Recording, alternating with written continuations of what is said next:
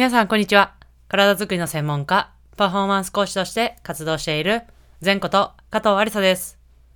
こちらの内容は、体に関する知識から、専門家である仕事のこと、考え方などを発信しております。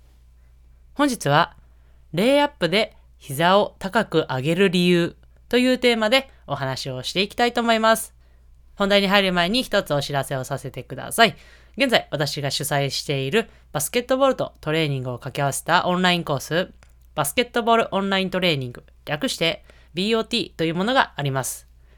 こちらの新規募集がですね、来年行われるのですが、この新規募集を誰よりも早く、そして特典付きでお知らせがもらえるウェイティングリストの登録を受け付けております。詳細は概要欄のリンクからご確認ください。そしてもう一つ、この BOT にもあるトレーニングを切り取った体を安全に、そして効率的に動かす動きのスキルを学べるムーブメントトレーニング全道場のウェイティングリストもこの概要欄の方からご登録できますので、ぜひそちらの方をチェックしていただけたらと思います。はい。という形で本題に入っていきたいなと思いますが、レイアップで膝を高く上げる理由。皆さん、レイアップシュートっていうのは聞いたことあるんではないかなと思います。こう、バスケットをやったことない方も、体育とかで、こう、いろいろなスポーツの、バスケットボールというスポーツをやったことある方は、レイアップシュートっていうのは一度はやったことあるんではないかなと思いますが、このレイアップの時に、このバスケットボールをこう経験された方は聞いたことあると思うんですが、膝を上げろってこう指導者の方から言われたことがあるんではないかなと思いますが、これなんでかっていうのを考えたことはありますでしょうか？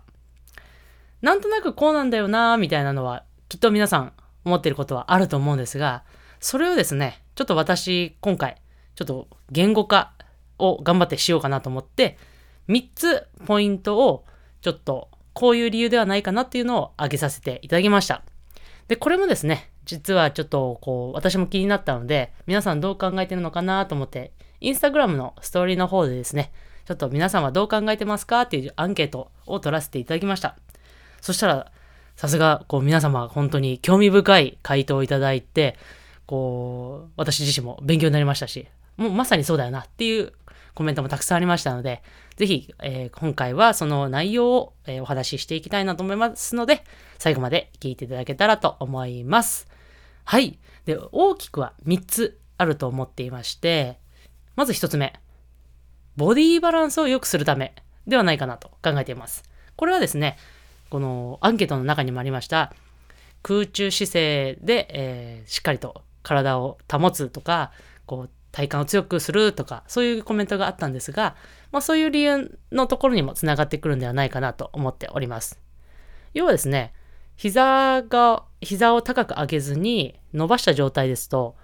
こう、四肢、要は腕とか足がですね、重心から離れている形になってしまいます。まあ、そうするとですね、この体のモーメントという、まあ、関節にかかる回転の力というのが大きくなって、体というのがこう不安定な状態になってしまいます。まあ、体をこう丸めて縮んだ方が、こう重心の近くに四肢、要は腕とか足があるので、このモーメントというのが小さくなって、外からの力に対して、いわゆるブレにくい、要は安定しやすいというふうに、えー考えたので、まあそういうところで、こう膝を高く上げるというのは、まあ両足上げると、いわゆる、えーダブルクラッチ、あの、こう、あこう空中で、こうもう一回、こう、伸びて、体が伸びてこうシュートを打つっていうシュートがあるんですが、まあそういう形に近くなるんですが、いわゆるレイアップシュートであれば、まあ、片方の膝を上げることによって、そういうボディバランスが良くなるんではないかなと思っております。そして二つ目はですね、高く飛ぶため。これはもう皆様のアンケートの中にもあり、あったんですが、高く飛ぶための理由としても挙げられるんではないかなと思っております。要はですね、片方のあ体の構造として片方の足が屈曲いわゆる曲がったら片方の足は伸びるいわゆる進展するという体の反射がありますそして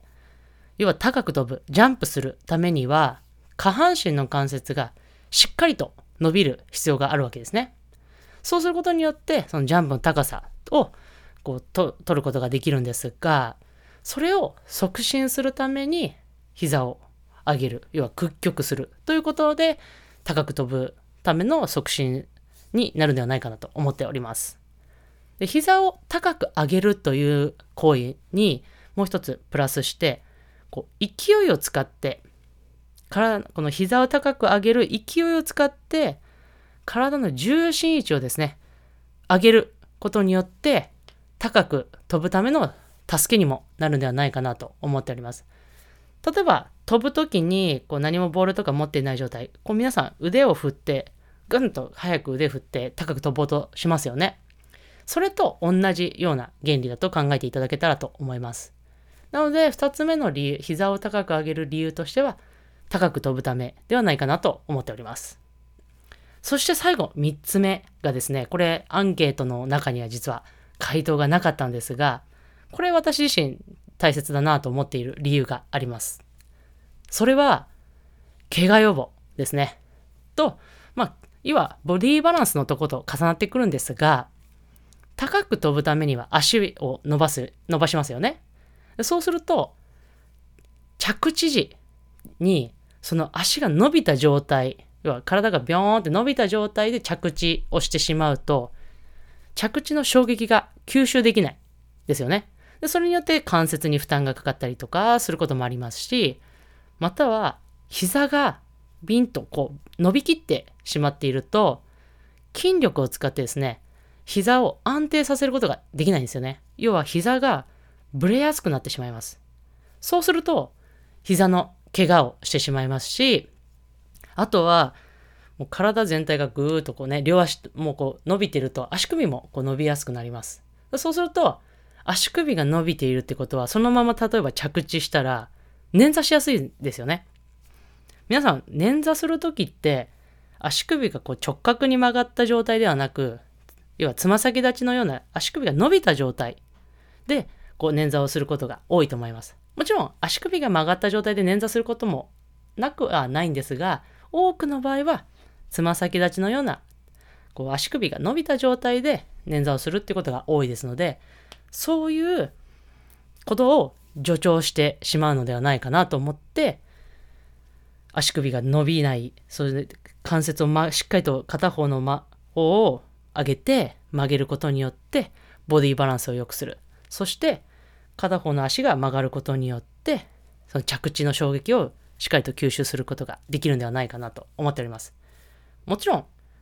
片方の足は曲がっていて片方の足は伸びているのでそのままこうその伸びた方の足のままボンって着地をしてしまったらそちらの方を怪我してしまいますが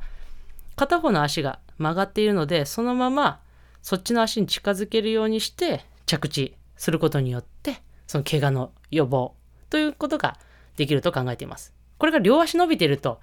そこから縮むっていうのは着地をするときに縮むっていうのはなかなか難しい動作になってきますので皆さんねこうちょっと想像していただくと足が手足がビョーンってこうシュートを打つ時に伸びた状態からこうジャンプします。でそこから着地するときにじゃあ縮まりましょうって言ってもなかなかちょっとバランス的に難しいですよね。なので片方の膝はしっかりと上げて曲げておくことによって片方の足もそこから着地するときは片方の足も曲げやすくなるという形で怪我の予防としても膝を高く上げるというのは重要ではないかなと考えております。はい。という形でちょっとですね、これはちょっと前からお話ししたいなと思っていた、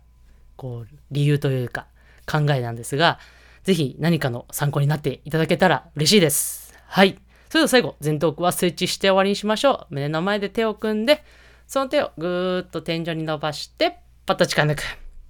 それではまた次のエピソードでお会いしましょう。